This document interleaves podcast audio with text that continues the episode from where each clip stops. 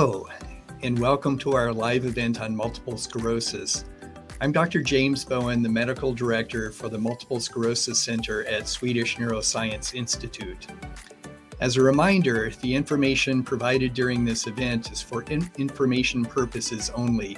If you, if you have any medical questions, please reach out to your primary care provider or healthcare professional. Uh, first, I would like to welcome Katie Yusuf today, who's one of our amazing patients. Uh, Katie, uh, welcome to this uh, event. Hello. Hi, Dr. Bowen. Hi. Uh, Katie, maybe you can start us out by telling us a little bit about yourself and uh, when you were first diagnosed with multiple sclerosis. We have only been here in Seattle for five years, but I was in Kentucky in pharmacy school when I got diagnosed. Um, mm-hmm. the beginning of my second year, the summer right before, um, I started having vision problems. So I went to a op- uh, ophthalmologist, and he um, did all the regular eye tests um, and basically looked at me and um, said, "There's nothing we can do for you here. Uh, you really need to go see a neurologist." And everything just kind of snowballed from there. Mm-hmm. And after multiple tests and MRIs and lumbar punctures, then came the diagnosis of multiple sclerosis. Mm-hmm. And everything kind of changed after that. So that was the thing that altered everything. that was the start of yeah. your uh, your journey with multiple sclerosis. Yes. So, multiple sclerosis is a disease of the brain and the spinal cord and the eyes. And it consists of multiple areas of damage within the nervous system. That's why it has the name multiple sclerosis. Uh, we believe that these areas of damage are caused by the immune system, which attacks that part of the brain. And it can occur either in a series of attacks uh, or some slow worsening uh, of a patient's function. Um, it has just a huge number of symptoms, maybe more symptoms than any other disease, because whatever the symptom that a person gets is caused by this area of damage within the nervous system. And the locations of these areas of damage are pretty random. Uh, just a few other uh, things about the disease is the typical uh, age that patients are diagnosed with MS is between 20 and 50 years of age, even though you can have it as young as children or as old as people in their 70s and 80s when they first come down on it, but uh, down with it. But the bulk of patients are 20 to 50 years old. Also, there's an unusual geographic uh, distribution of the disease. Uh, and with this, it's more common in northern areas of the, the northern hemisphere. Um, and uh, right around where Washington State is, is the right uh, geographic location to have an especially high uh, incidence of this disease. So we uh, have a lot of it here in Washington State. Um, also, about three quarters of patients are women. Um, and um, that, uh, as, as, a result, we're treating a lot of patients uh, like Katie. Um, we uh, the cause of MS is not known. Uh, we don't know why the immune system is attacking the nervous system like this. But uh, despite that, there are a number of treatments available now. So we are doing much better uh, than we did uh, a few years ago when we did not have as many treatments available to, um, to address the disease. So maybe we can move back to Katie uh, and um, maybe tell us some about your experience uh, you know, with being diagnosed with MS and then how uh, the Multiple Sclerosis Center has uh, fit into your treatments? Um, I wanted to go back and add I'm 43 now. When you said the average age, I was 24 when I got diagnosed. So that fits right in with the average age of when usually people get diagnosed. Mm-hmm. But um, my main my symptom when I got diagnosed was eye troubles, and I still have um, vision loss and problems um, focusing and um, weakness and fatigue and um, in the past few years i've had a lot of more difficulty uh, speaking and getting words out and i guess thinking faster it's slowed down quite a bit Mhm. so one of the programs that swedish started a couple years ago in march um, 2020 was a creative writing class and it has been absolutely wonderful. It helps actually to get the words out. It gives you the extra time you need to write and uh, it has done great things for the people that have been in it. And we have recently published a book of our writing and our short stories and uh, everybody that's been in it has really benefited from it and just um, being able to speak in in a different way and have the opportunity to share their thoughts in a different way and Mhm. have the time to actually express them instead of like right on the moment. So it's a different way to be creative. Mhm. So it's really helped a lot of people. Yeah, I have to to say I haven't I have not made it all the way through the book, but I've been reading these uh, short stories really that are written uh, by people that participated in this, and every one of them that I have read is just amazing. And uh, um, some of them are about MS, but a lot of them are about other life experiences and uh, you know helping people understand um, it's it's just great that uh, the group was able to uh, publish that. There is actually um, the National Multiple Sclerosis uh, Society. Their Momentum magazine actually did a piece featuring our creative writing group um, in their spring issue um, that describes it more and um, highlights some of the people and excerpts from some of their writings. So we're hoping to share it with other um, MS groups and different societies or different places so they can start them for their patients as well because it really has been help um, just to share and get stories out and be creative and uh, have the time to speak in a way that you can. So it's been really great and all levels of people can do it. It's not something that you need strength for. It's not something that you need any stamina for. You just need a computer and um, even just like there's one person and he dictates everything. Mhm, so you can do it any way that you need to. Mhm. so it's been really great And then um, not everyone in the group has previous experience writing, so you anybody could really uh, try that.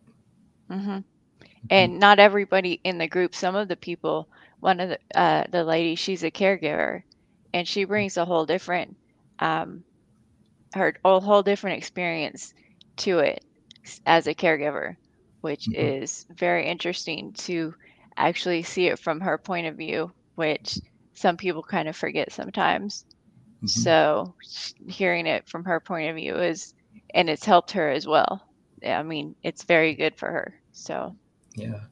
And how often does the group meet? We meet once a month um, initially to share our stories. We have different, um, I guess, assignments like uh, a topic to write about or form a story around that month. Mhm. And our main class uh, is once a month. And then the week after that, we meet um, a revisions class. And in the week in between, uh, we work on revisions based on what the other students have suggested or their offers or critiques or you know maybe a little bit more here you could maybe do this or anything they might have thought that might help improve your story Then we revise it for a week and then meet back again to see how everything went Mhm. so Yeah. So in addition to attending uh, the meeting, you you have like homework that you. I mean, you have to work on your story too. But uh, yeah. Yeah. Mm-hmm. And then you've participated in some of the other activities in the uh, MS Center here, I believe, over the years, some of our adventures and things like that. Um, and uh, you want to make any comment about those? Uh, the one thing when we moved to Seattle that I was so impressed about was Swedish.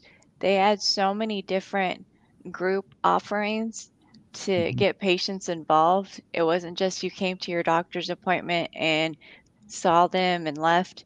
They had so many ways to get patients actually back into life mm-hmm. and get them involved in things that they could see and do there. So uh, they have a music appreciation class.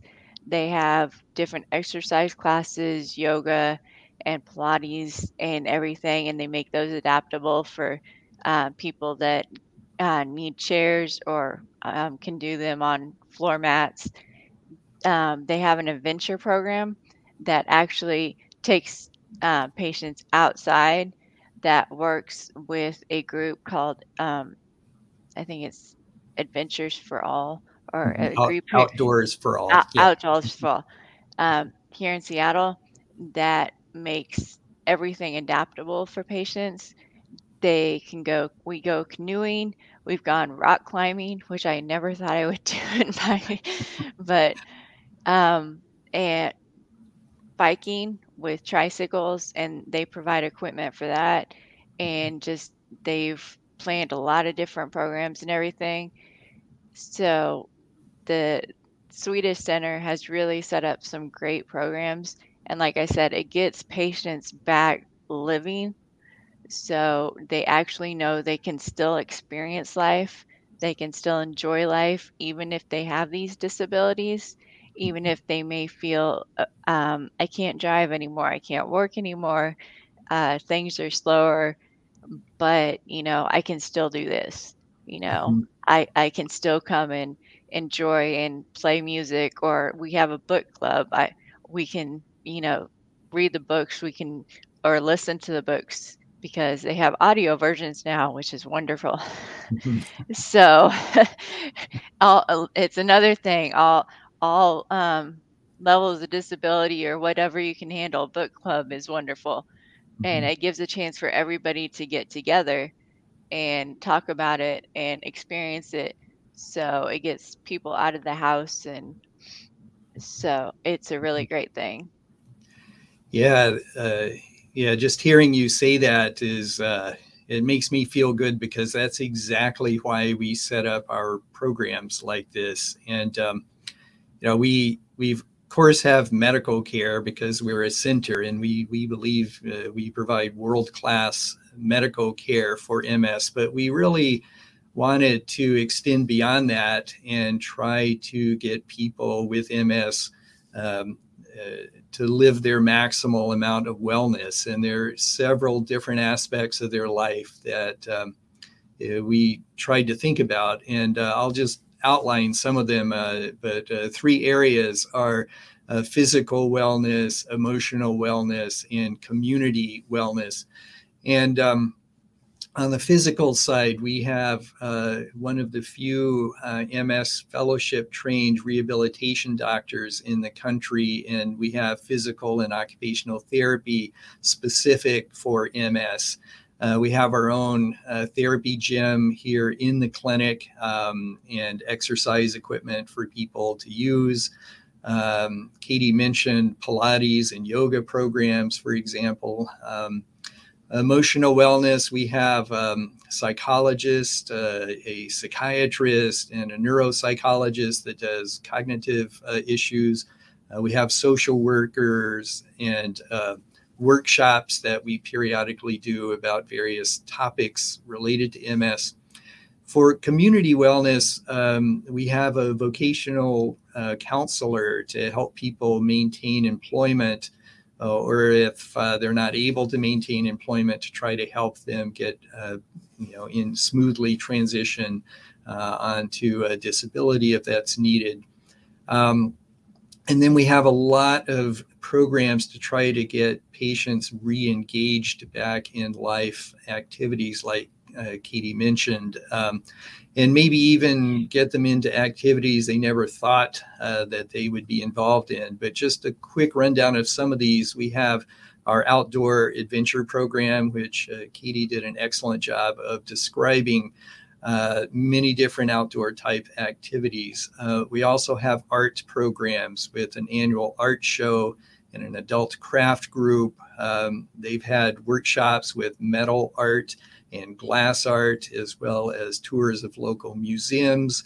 Uh, there are the- theater uh, offerings uh, of going to shows like Cirque du Soleil or the uh, Paramount, uh, which has Broadway productions at it uh, the book club, the writing club. There are tours of food facilities in the region and sporting events where people have gone to sporting events. So I think our um, intent with all of this is to, uh, even though patients are having a um, disease that often impacts their day to day lives, that we can hopefully get them back into some of the things that bring joy to life uh, and maybe even expand their horizons some on uh, what fun activities are available out there. Katie, you did a great job describing these. Any last words you want to um, say to our listeners? Um, well, to listeners that don't have MS, it's uh, a life changing, it changes your life and it a lot of people don't know what it is so it's something to be aware of it's different for everybody because like dr bowen said it affects different parts of your brain so you know one little spot may completely wreck um, your vision or may completely wreck your speech but another little spot of your brain may really not affect anything. Mm-hmm. So that's why you see people with MS in all stages and walks of life, and some are still able to work and have really no um, disabilities, and some are in wheelchairs. So that is why you see a complete range of symptoms. But for people with MS that might be watching this, uh, live life and try and get out there. And remember, it's stay positive. There are things you can do. And like Swedish has shown me, and I, I really was one of those people that thought MS was going to end my life and in my career. I'd gone on disability, I wasn't able to drive.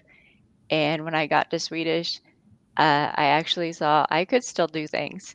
I could still get out and go kayaking, um, and I could rock climb, which was crazy, and and I can do the writing club and the book club. So uh, there are still things that people can do and they can help you with, and there are opportunities out there and people that are willing to um, help you live life to your fullest and what you can do. So, yeah. Well, uh, thank you, Katie, for sharing your story. It's uh, very inspirational, and uh, I hope it encourages other people to get out there and try to live their life. Uh, I'd like to thank you, of course, but also thank our listeners uh, and those who are sending in questions. If you're looking for medical advice, uh, please visit providence.org. Make sure to follow Providence on social media at Providence on Twitter and under Providence Health System on Instagram, Facebook, and LinkedIn. As a reminder, the information provided during this event is for educational purposes. If you have any questions regarding medical conditions or treatment plans, uh, please consult your physicians. Thank you.